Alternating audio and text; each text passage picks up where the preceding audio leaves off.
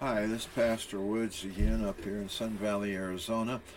I wanted to keep my appointment with you. That's kind of what I feel like, anyhow, each week when I make these podcasts. I feel like I have an appointment to come and speak to you. You know, God's got some appointments with you too. In fact, God's got three appointments with every person.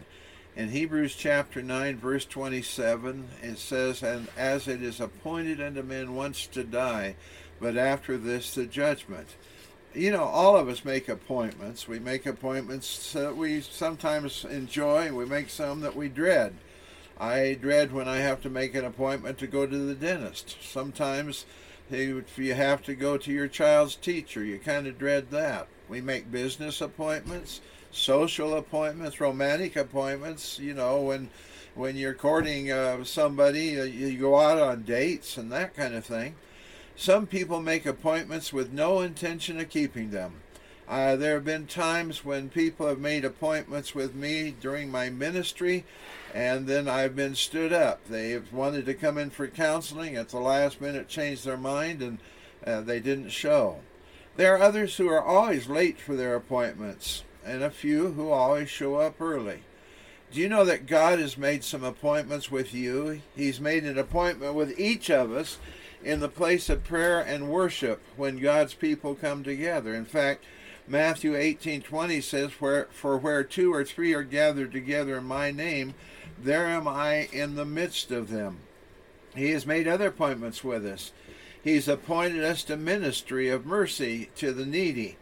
In Matthew 25, 34 through 40, it says, Then shall the king say unto them on his right hand, Come, ye blessed of my Father, inherit the kingdom prepared for you from the foundation of the world. For I was hungered, and ye gave me meat. I was thirsty, and ye gave me drink. I was a stranger, and you took me in. Naked, and you clothed me. I was sick, and you visited me. I was in prison, and you came unto me. Then shall the righteous answer him, saying, Lord, when saw we thee hungered, or fed thee, or, or thirsty, and gave thee drink? When saw we thee a stranger, and took thee in, or, or naked, and clothed thee? When saw we thee a stranger, um, and uh, sick, and in prison, or came unto thee? And the king shall answer and say unto them, Verily I say unto you, inasmuch as ye have done it unto one of the least of these my brothers, you have done it unto me. God has appointment with us at the door of our hearts, uh, and uh, you know, wanting to. He says he stands at the door and knocks, wanting us to open and let him in. He's got an appointment with the door of the hearts of our unsaved friends. Ezekiel 3:18 says, "When I say unto the wicked, Thou shalt surely die, and thou givest him not warning, nor speak speakest to warn the wicked from his wicked way, to save his life, the same wicked man shall die in his iniquity, but his blood will I require at thine hand. You know, that's a scary one.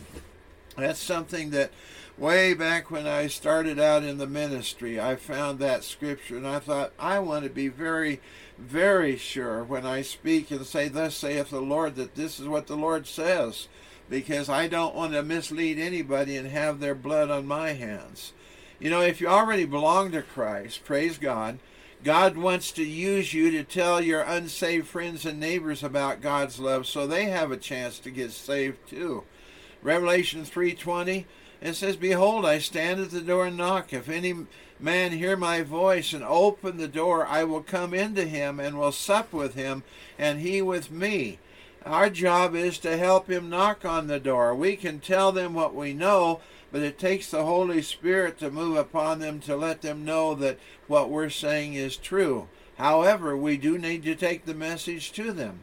As we obey his commission, he's promised in Matthew 28 20, teaching them to observe all things whatsoever I've commanded you, and lo, I am with you always, even unto the end of the world. Amen. So today, I want to think specifically of three appointments God has made with every man, woman, and child. Two of these appointments are inevitable, inescapable, unavoidable. Each of us, without exception, will keep these two appointments with God and will keep them on time. We will be unable to postpone or get a reappointment. These two appointments are mentioned in Hebrews 9:27 where it says, "And as it is appointed unto men once to die, but after this the judgment." And so, the first appointment I want to talk about is our appointment with God at death. Most of us are allergic to the thought of death, especially our own. You know, we can't hardly imagine ourselves laying in a casket or whatever. It's just a very scary thing. And so we do all we can to keep from thinking about it. We try to keep the best health possible so we can put off the possibility of death as long as possible. Uh, I remember when I first became diabetic back in 1984. My doctor said, You've got to do this, this, and this. You've got to eat this and all that, or you're going to die.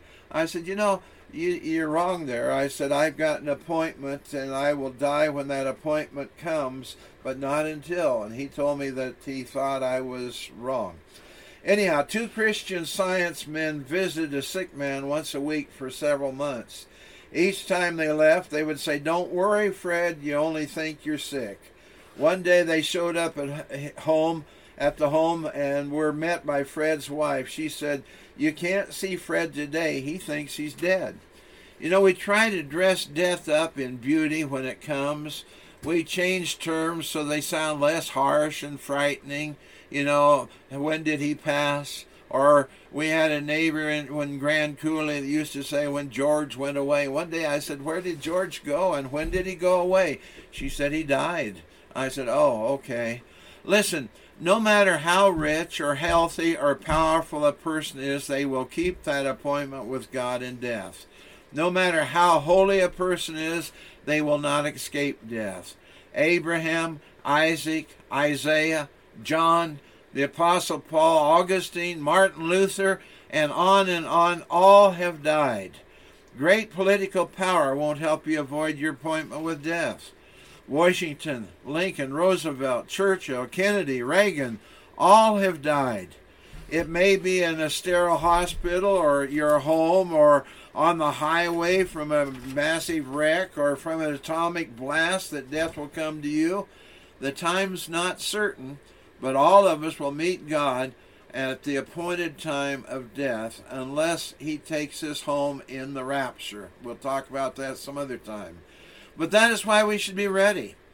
And then the second appointment, our appointment with God in judgment, Hebrews 9:27, and it is appointed men once to die, but after this the judgment. We don't march off into oblivion through the doorway of death. We're not recycled so that we come back in another life. We go to meet God in judgment where we'll give an accounting of the life we've lived and the decisions we made especially at Asia, will be the question, What did you do with Jesus Christ? I hear many fools say, Hell, no big deal. When I get to hell, I'll be so busy shaking hands with all my friends, I won't have time to notice the fire. My, how some people joke about hell, but it won't be a joke if you get there, and I hope you don't. This is the testimony of Scripture from Genesis to Revelation that God does not want to send you to hell. Some people will say, well, you know, how could a just God send anybody to hell? He does not send you. That's your choice. He gives you the option to be forgiven of your sins and to go to heaven. But if you end up rejecting what He's given you the option to do, and end up in hell, it's not because God sent you there, it's because you made the choice and God let you go there. The second chapter, Romans says the judgment of God will be according to truth. It's the truth, the whole truth, and nothing but the truth that we're going to give an accounting for when we stand before Almighty God. God's not going to buy into any excuses because He knows the real truth. This is what most people dread. Romans chapter 2, verse 2 But we are sure that the judgment of God is according to truth against them which commit such things. Excuses may seem to work now, but not then.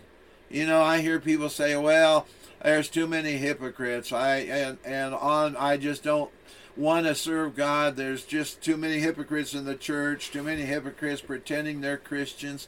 Listen, if that's the way you feel, there's a hypocrite between you and God, and, and I I don't know if you really feel about that that way. The hypocrites are going to end up in hell. Why would you want to join them there? Why not come out from among them and be separate and go to heaven where God wants you to be?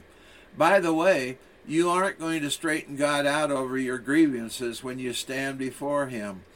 I used to work with a wicked old lady in Seattle who thought she would lecture God on all the things that she thought he had done wrong. Boy, I'll bet she was surprised when she stood before God and found out she did not have anything to tell him. The judgment of God will be to every man according to his deeds, according to Romans chapter 2, verse 6. Both the good and the evil is recorded in God's record. Uh, and at the day of judgment, we will face the total record. Numbers 32 23 Be sure your sin will find you out. The only way to avoid the judgment of sin is to apply the blood of Jesus Christ to cleanse you from all sin. Christians say things like, Jesus died for you. You must be cleansed by the blood of Christ. Often that doesn't mean a thing to somebody that doesn't have a background that the Christians do. You know, I attended the movie The Passion of the Christ when it first came out. Some dumb teenagers were standing in the line behind me. One of them said, Why should I care about some stupid Jew getting executed 2,000 years ago? That really means nothing to me. Well, he's surprised to find out it should have meant something to him. The question is often asked why is Christ's death any more important than all the military deaths who perished to protect our nation? They died for us too. They shed their blood to keep us free. Or for that matter, anyone who dies to save another. The answer? To understand, you have to go back to Genesis and the account of Adam and Eve in the Garden of Eden. God placed them in the most beautiful part of His creation, actually heaven on earth. Every want or need that they had was cared for. They were given full control of the garden and all the animals in it. There was only one restriction. They could eat from every tree in the garden. They could go anywhere they wanted to in the garden, but they were told to leave one tree in the center of the garden alone. They were not to eat from that tree. God had created them with the power of choice. They had free will to choose if they'd obey God or not. God warned them if they disobeyed, they'd ruin everything and they would die, not spiritually, eventually physically, and eternally. You know, we're dead in trespasses and sins, that's spiritually, until we accept Christ as our Savior eventually we're going to die physically, where this old body is laid down and our souls, our spirits go to eternity. And uh, the, the eternal death is separation from God forever and ever and ever. God had already evicted Satan or Lucifer and a third of his angels. He'd already kicked them out of heaven because of their rebellion. And to make a long story short, Satan showed up in the Garden of Eden uh, disguised as a serpent. He lied to and tempted Adam and Eve, and they yielded to Satan's enticement and disobeyed God's command and changed the whole wonderful setup that God had given to man. They were thrown, Adam and Eve were thrown out of the garden. Now they had to work hard to exist. Now they suffer pain, sickness, death and all the byproducts of sin. They ruined the whole wonderful existence that they had enjoyed before their rebellion. Another byproduct of their rebellion is that sin entered the human race, and all their descendants would now be born with sin and rebellion in their natures. Adam and Eve's disobedience to God would create inbred sin in every child born to the race. Every sweet little baby would have a sinful nature and would land them in hell unless someone can figure out how to remedy this horrible situation. You can read the whole horrible story in Genesis chapter 2 and chapter 3. Because sin brought death to the human race, and the wages of sin is death, someone had to pay the price by dying for our sin. And uh, the Old Testament animals were sacrificed in death, and their blood uh, would atone temporarily for man's sin. This practice required untold numbers of animals dying and shedding their blood as substitutes for man's sinful living. Some people wonder, well, why did you know they do that? Because every time you sacrificed an animal, you were reminded that it had to happen because of your sinful of your sinful condition in Hebrews chapter 9, verse 22, and almost all things are by the law purged with blood, and without the shedding of blood is no remission. Which means that without the shedding of blood, there was no forgiveness of sin. This wasn't satisfactory because these sacrifices had to be repeated over and over because men kept sinning. Something or someone who was part of the human race with no sin of his own had to represent the whole sinful race and die as a substitute for man's sin to pay the price of redemption and redeem us from sin. The only plan was for God's perfect Son with no sin of his own to be our substitute and die in our place, fulfilling the requirement for the wages of sin. He had to be part of the human race and still without sin. Therefore, Mary, a virgin, would bear this perfect baby to qualify his being human. God would be the Father to fulfill the need to be divine. Jesus would be tempted in every way, yet without sin, to qualify as Savior of the fallen race. That's what it means that Jesus died for our sins. Because he was sinless, his death carried our reconciliation to God, whereas a soldier's death, though heroic, couldn't redeem us from sin and couldn't provide a place for us in heaven because he has his own sins. That's why the shed blood of Jesus Christ atones for our sin. The only way to avoid the judgment of sin is to let God apply the blood of Jesus Christ to cleanse you from your sin.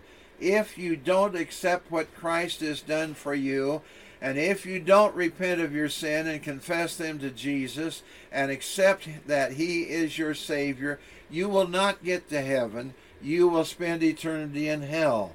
Well, some people say, well, if I live a good life, all my good that won't get you there without the uh, with the Jesus said, "I am the way, the truth, and the life. No man cometh to the Father except by me." With God, there will be no spatial allowances or partiality shown to favored people or groups of people. Romans 2:11 for there is no respect of persons with God. You know, in some places a person's political affiliation affects the justice he receives. In many places, the color of his skin decides his treatment. Usually, a man's money can be wielded to help him evade many of the demands of justice, but it'll not be like that when we face an impartial God. Your money means nothing to God's economy. Bill Gates, Warren Buffett, Jeff Bezos, or any other billionaire will have no advantage over you if they've not accepted Jesus Christ as their Savior. In fact, the Bible says, What shall it profit a man to gain the whole world and lose his own soul? The Word of God will be a standard by the standard by which we will be judged.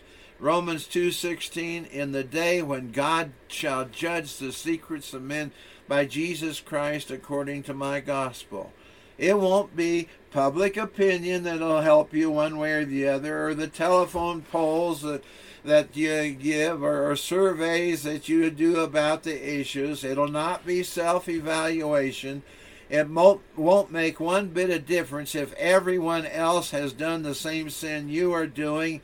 Uh, you will be judged by the truth of God.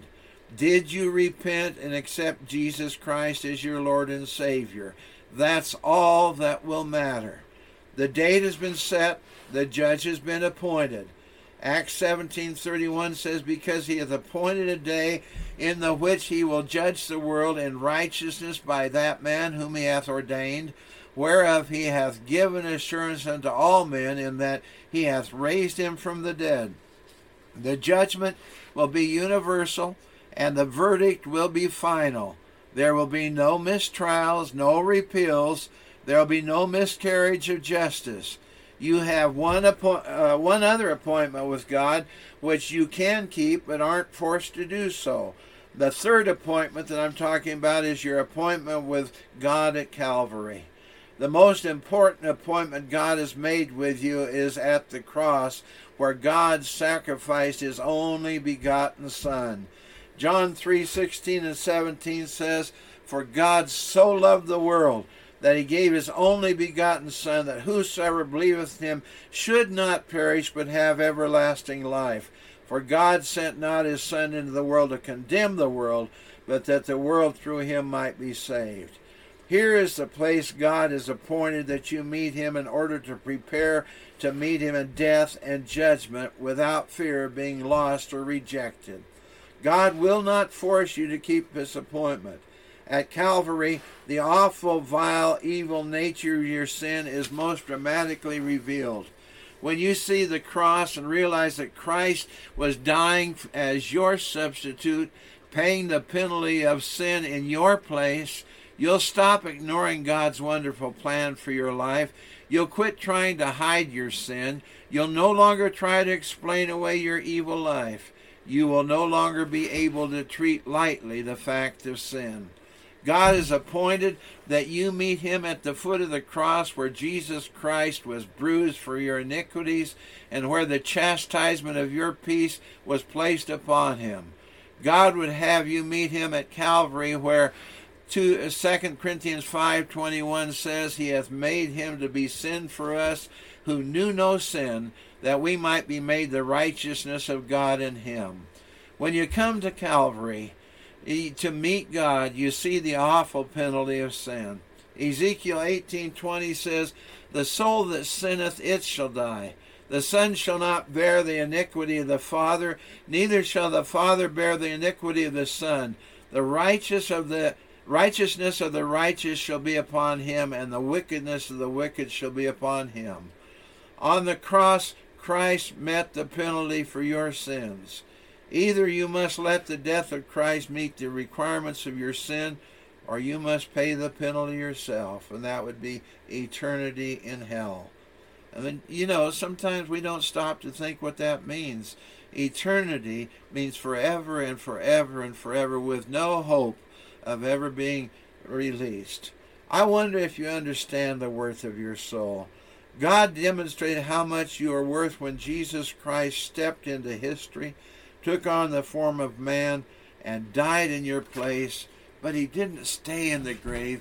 He arose and is alive forevermore and is offering you salvation if you'll accept his plan for your life. You have an appointment.